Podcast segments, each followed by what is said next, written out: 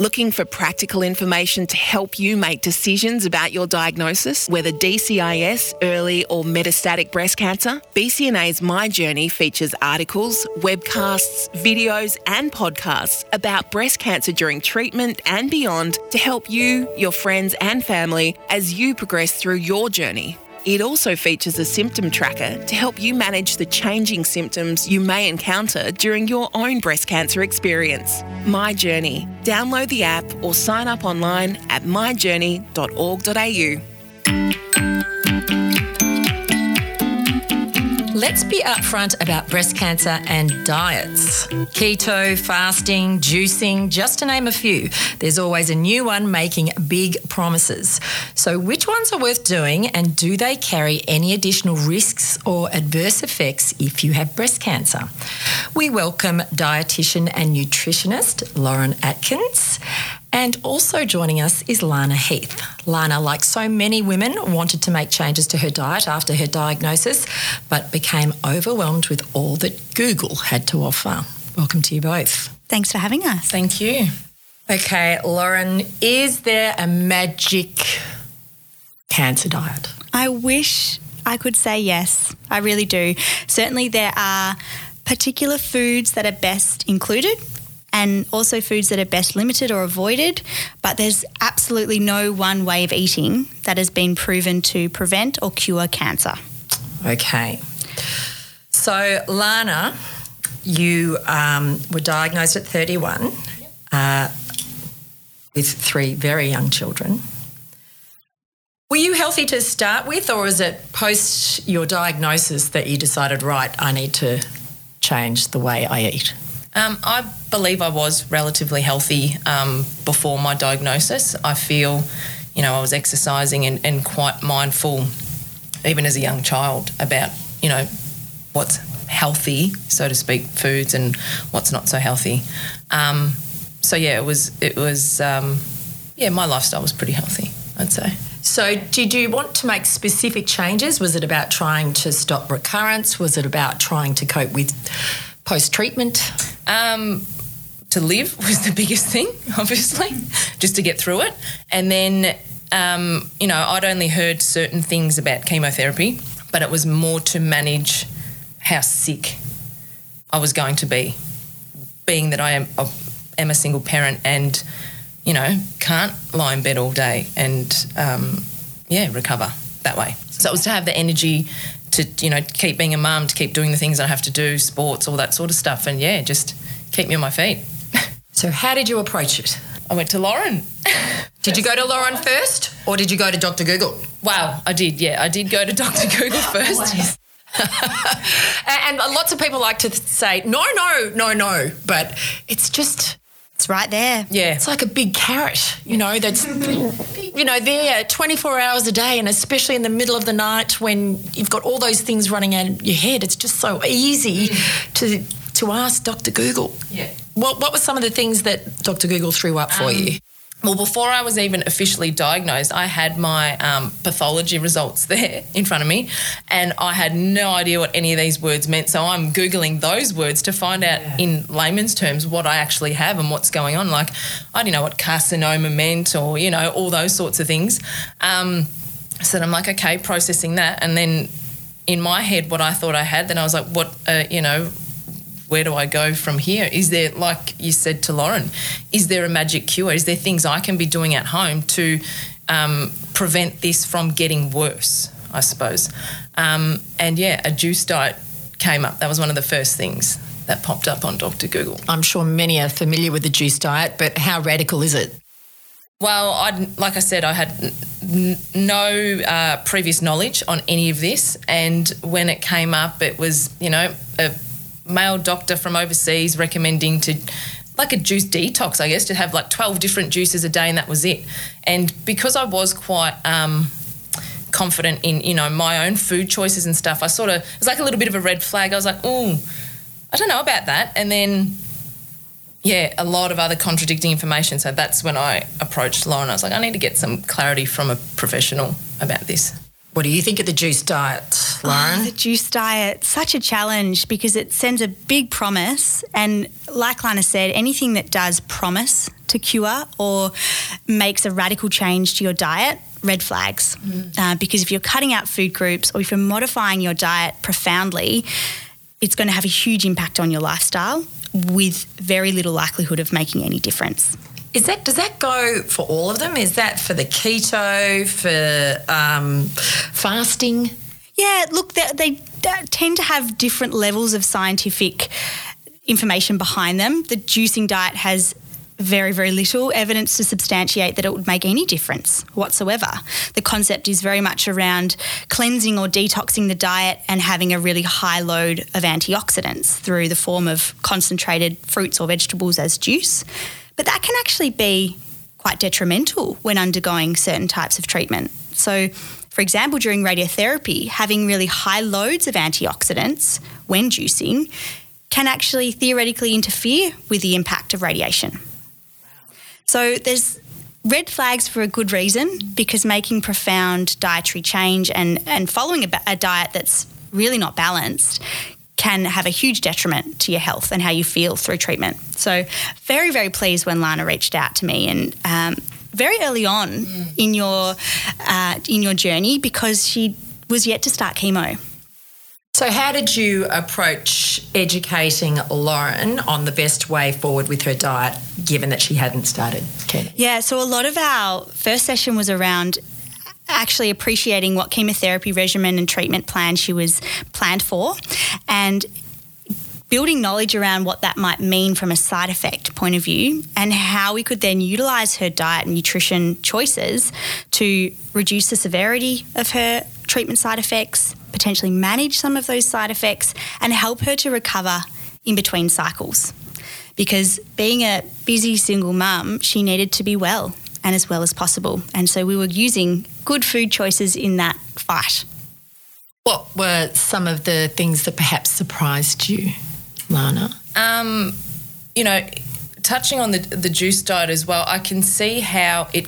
You know, ne- knowing what I know now and how the effects of chemotherapy can, you know, knock you for six, I can see how other women would think juicing would be a good idea because when you're on chemotherapy, you lose, you know, everybody's different, but for me personally, I had ulcers in my mouth. You lose a lot of sensation and taste in your mouth. So, sipping on a cold juice would actually be quite relieving.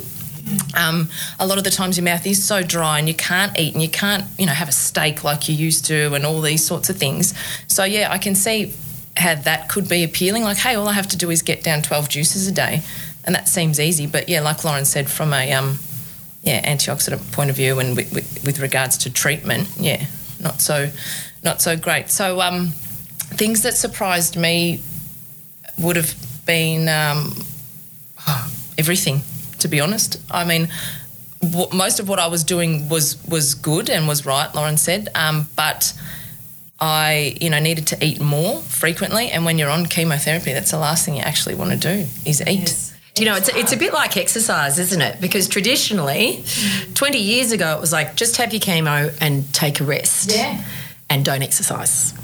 And now it's it's flipped, yeah. and it is quite common for yeah. people not to want to um, eat during chemo. But is that something that they should well, so important more often. Yeah, and look, Lana's in a position where she was really motivated to preserve her muscle mass and her lean body mass, which is so important for her strength, her treatment tolerance, her recovery, but also long term for her body's metabolism and ability to maintain a healthy weight longer term. And so we focused a lot on meeting your caloric needs mm, mm. and particularly your enhanced protein requirements. Yeah. So the particular treatment that Lana was having meant that she needed somewhere up to 150% of her protein requirements, which means eating enough protein for one and a half people. And at the same time, you've probably felt like eating a quarter of that. Yeah. yeah. So were you feeling like you were forcing yourself to eat? Oh, 100%. I mean, and I love food. I love food. And my mind towards food hadn't changed, my mindset. I still loved all these foods in my head, you know, and was on board with anything um, Lauren said. And I was, I, I, I knew how to track calories and knew how to, you know, count macros and stuff. So that part was okay uh, because I already knew how to do that. But actually hitting those numbers and getting that food in, yeah, it was really hard because you just, for starters, you don't want to make the food. You've got no energy to make all these fantastic meals. Um, and secondly, yeah, to try and actually get them into you was hard. So, have you got maybe a tip or a hack for someone that doesn't feel like eating?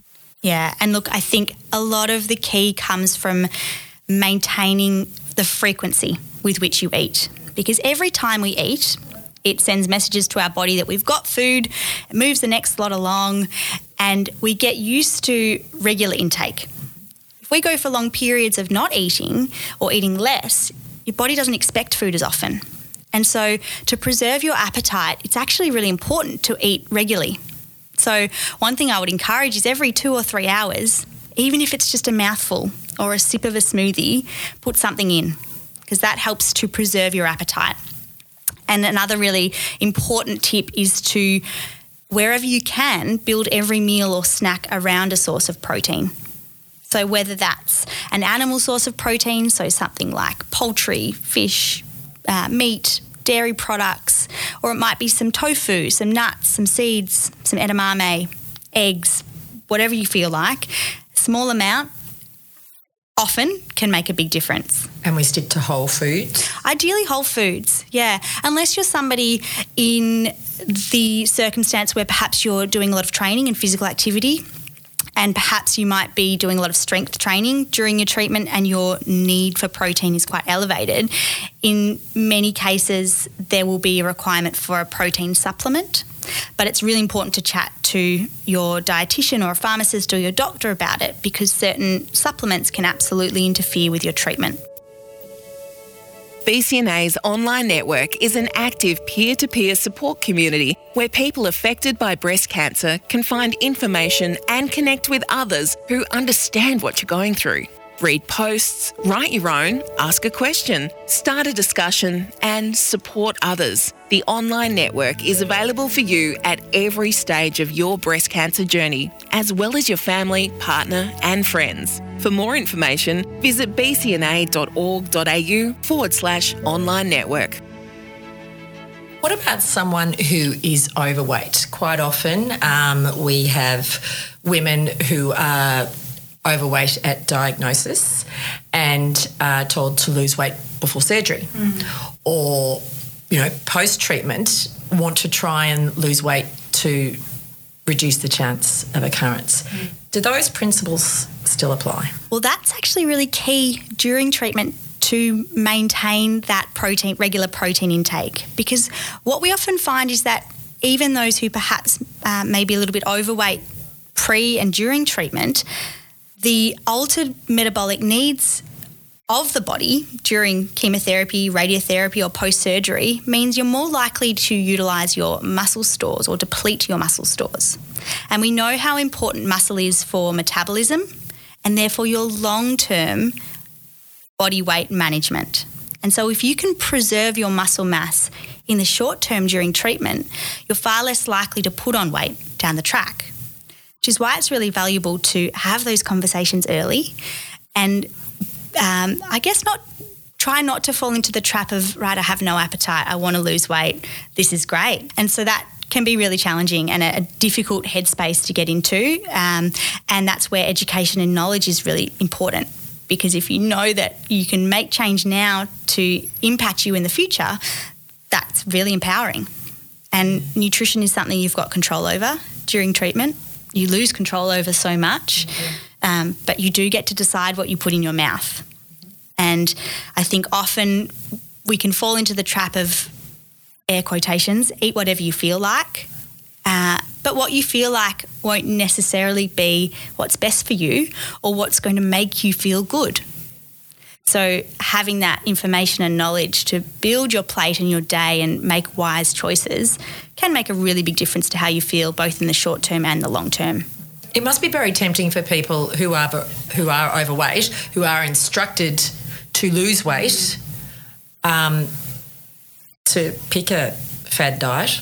Absolutely. I mean, anyone's going to lose weight on a tea detox or a juice diet because there's very few calories coming in.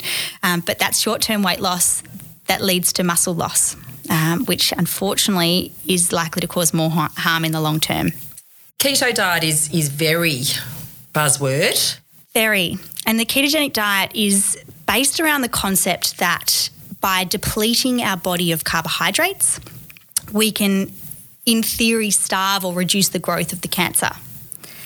And although that may work in a test tube where there's no other energy substrates, once you've depleted glucose, there's no other energy to use in a test tube.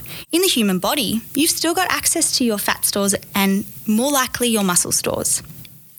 And there, the ketogenic diet is a really challenging one to follow. And it was actually developed back many years ago to help in the management of intractable epilepsy. So it's been, been shown to be useful to manage seizures in those that don't respond to medication. But in working in that space, what we know is that even those who have therapeutic benefit from seizure control, after a few months, compliance can drop to about 50%. How did it swap over to the magic weight loss diet then? the magic weight loss diet. Yeah, the theory is around by reducing carbohydrate load, you access your fat stores for fuel. But that theory is actually quite flawed because you've actually got a lot of fat coming in from your diet. It's a really high fat, very low carbohydrate diet. And the analogy I like to make with the ketogenic diet and fat loss is it's like digging a hole while somebody is filling it in on the other side. Gee, that's fun. Because you're eating, you're eating so much fat, yeah. So you're trying to burn the fat, but you're also eating so much, and so it does still depend on your overall uh, caloric balance or your sort of energy in, energy out equation, which is really complicated. But like I said too, uh, particularly when it comes to the cancer conversation, the evidence is emerging in the space of brain tumours, in particular glioblastoma. Because one thing that's unique about our brain is that it can only use glucose or ketones for fuel. The rest of our body can use glucose, protein, fat, or ketones.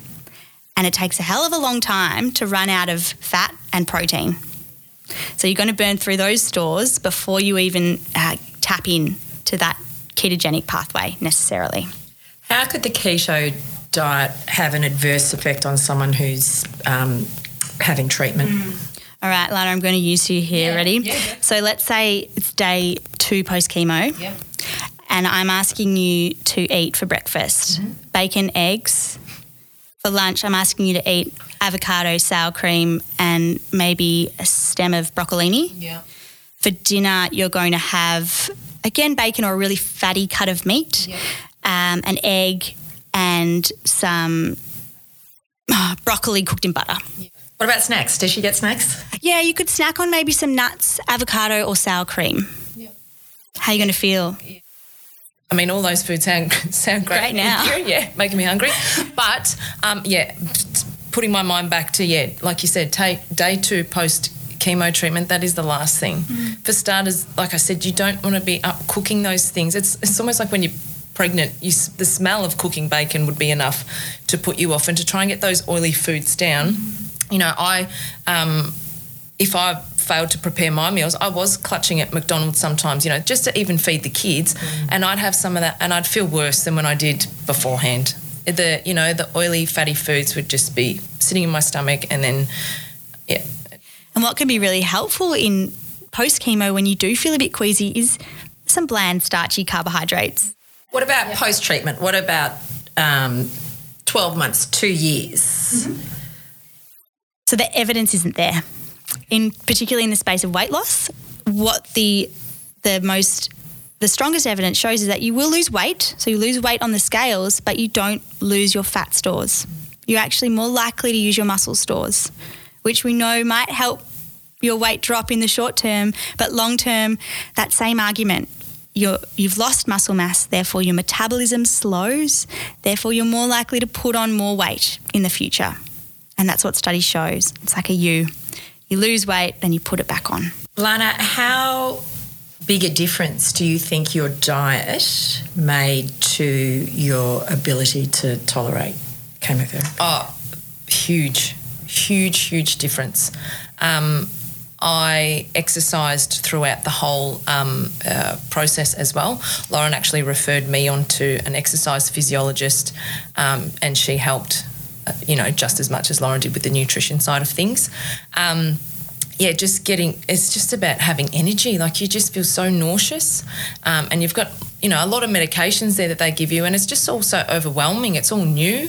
Um, you know, you don't know when you're supposed to pop this pill, take that pill. This one's going to make do this to this, you know, and mask that one. But you know, I'm not one for taking pills anyway personally. So I thought if I and I know how good I can feel after a good nutritious meal. You know, I've even got you know self recordings of my phone uh, telling myself like I just need to eat. I know how good I can feel off you know good good food. I just need to get it down. That's the, you know the first part. Then let it sit in your stomach and see how you feel. And look, you do have anti nausea medication if it's not sitting well or you know other tablets and, and things like that but once it's in and it's done you do you, you just feel so different so much more energetic And one thing we, we also focused on was compensating in the times when she was feeling better for the times when she was just feeling rubbish. So there are absolutely going to be days where you don't eat enough or you don't eat well, but if you can make up for those um, make up for those days on the others, then you can put yourself in a really good position. And I don't know, Lana, did you utilise your support networks much to help with meals throughout your? Uh, yeah, I did, and that was that was a, a big thing for me. Um, reading some of the questions going into this podcast today, that um, you know challenges that I faced uh, with nutrition was yeah not preparing before your chemo. So I mean everybody's chemotherapy cycles are different. That you know mine were four weeks, um, but you know between each. So I had that time in that last week when you are starting to feel really good again to prepare my meals and to call on support networks. You know I, I'm lucky enough to have my family um, around that could you know prepare um, foods for me. But you know just something as simple as a, a bolognese sauce and you can pop it in the freezer and you know defrost it. Um, things like that were just yeah. You know my mum would make these. I can't talk about them enough. These biscuits and they were like based of pumpkin puree and they had all these seeds and nuts and berries and stuff in them and I call them like a powerhouse biscuit and I just snack on them. I had them there at my disposal. So yeah, it, it gets quite overwhelming when you are feeling sick to cook. Um, so if you can in your, in your good days, or reach out to your support networks to help um, prepare meals. Yeah, definitely. Did you develop any of a few of your own little hacks apart from the magic Tho- cookies? Those biscuits, hands down, even post Might have to patent the recipe. yes, She'd love that. Um, yeah, those biscuits and uh, yeah, just just meals, just basic meals. You know, like Lauren said, uh, my um, the forefront of my mind all the time eating was around a protein source first, and I've I've been like that though, so it it can be quite daunting to people um, that don't know as much. Um, so yeah, just basic thing. You know, just a chicken from Woolies and a salad was just so easy and convenient, and that's yeah. Was there any particular food that you found sat really well with you, or one that really didn't? Um, smoothies were good on the times that I couldn't. Um, that I couldn't. I really just couldn't get anything in, you know, to eat or to chew. Yeah, a smoothie, a banana smoothie. Bananas have always been lifesavers for me. You know, pre post cancer diagnosis, a banana was you know good to snack on. I guess. And the difference between a smoothie and a juice is so profound mm. because you think about blending all of those whole foods into a an actually a dense meal or snack compared to extracting all of the liquid out of a, an otherwise really nourishing food product. Yeah, big difference between a smoothie and So a juice. don't confuse the two. Don't confuse the two. And if you are juicing, I would encourage you to invest instead in a really good quality blender and pulverize it. The whole thing. Oh, yeah. the whole thing, because you you're then getting all the fibre, the phytonutrients, all the antioxidants, um, but bound up in all of the goodness, rather than just extracting that liquid juice. So we know that there's no magic diet to either lose weight or cure cancer or prevent cancer or stop it reoccurring. Are there some magic single foods that everyone should know about to include in their diet? There's a bit of magic out there, absolutely. And look, the area of nutrition and cancer, and particularly nutrition and breast cancer, is fascinating. And more and more nutrition research is underway to explore what foods, nutrients, and ways of eating can impact us and our cancer risk, but also our recurrence risk. So, a few little top tips would be some particular foods to look out for would be walnuts. They have actually been shown to reduce a pathway that can increase inflammation and drive some cancer pathways. And so walnuts are a really useful food and nut to include often, daily if you can, a handful a day. Raw? Raw natural is, is best. Dry roast if you like. Try not to do roasted salted, um, just because that can change the profile a little bit. Another food group to look out for are orange or dark green vegetables and fruits. So I'm looking at a particular vitamin group called carotenoids, which is a category of um, category of vitamin A, and that's a really valuable nutrient that's been explored that can may be helpful in the space of breast cancer as an antioxidant. So things like sweet potato, pumpkin, red capsicums, tomatoes, anything that's really vibrantly orange or red is a very useful food to include. And the food itself is being shown to be more beneficial than taking a supplement. So the whole food is best. Another useful one is oily fish. So things like salmon, mackerel, sardines, the omega 3s that are really rich in those particular oily fish can downregulate some inflammatory pathways and can be useful in the context of breast cancer. In particular, if you're perhaps replacing some of your red meat intake for oily fish. Another useful one can be green tea because the antioxidant profile of green tea, again as a whole food or as a tea, tea leaf, has shown some benefit in the context of breast cancer. But some women do struggle a little bit with green tea, in particular with hot flushes, uh, and we don't want to have too much of it during radiotherapy. Thanks to Lauren and Lana for sharing their insights and experience with us. Be sure to listen to our other podcast on nutrition with Lauren. And if you want more, there's links to great resources on the My Journey tool at myjourney.org.au. The opinions of our guests in our podcast series are welcome, but not necessarily shared by BCNA. Please contact your health professional with any individual concerns you have. This episode was made with thanks to Cancer Australia. Until next time, I'm Kelly Curtin. Thanks for being upfront with us. das.